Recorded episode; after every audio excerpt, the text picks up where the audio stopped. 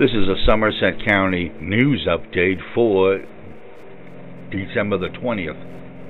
A fatal vehicle crash occurred on December the 19th on Glades Pike in Jefferson Township. A 1996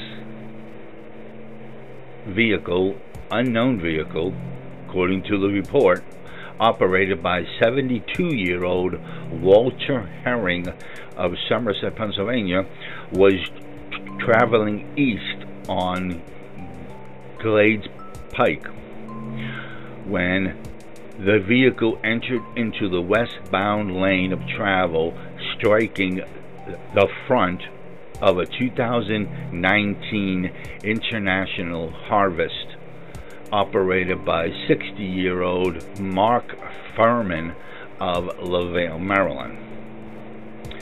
The operator of the unknown vehicle, 72 year old Walter Herring of Somerset, was pronounced dead at the scene.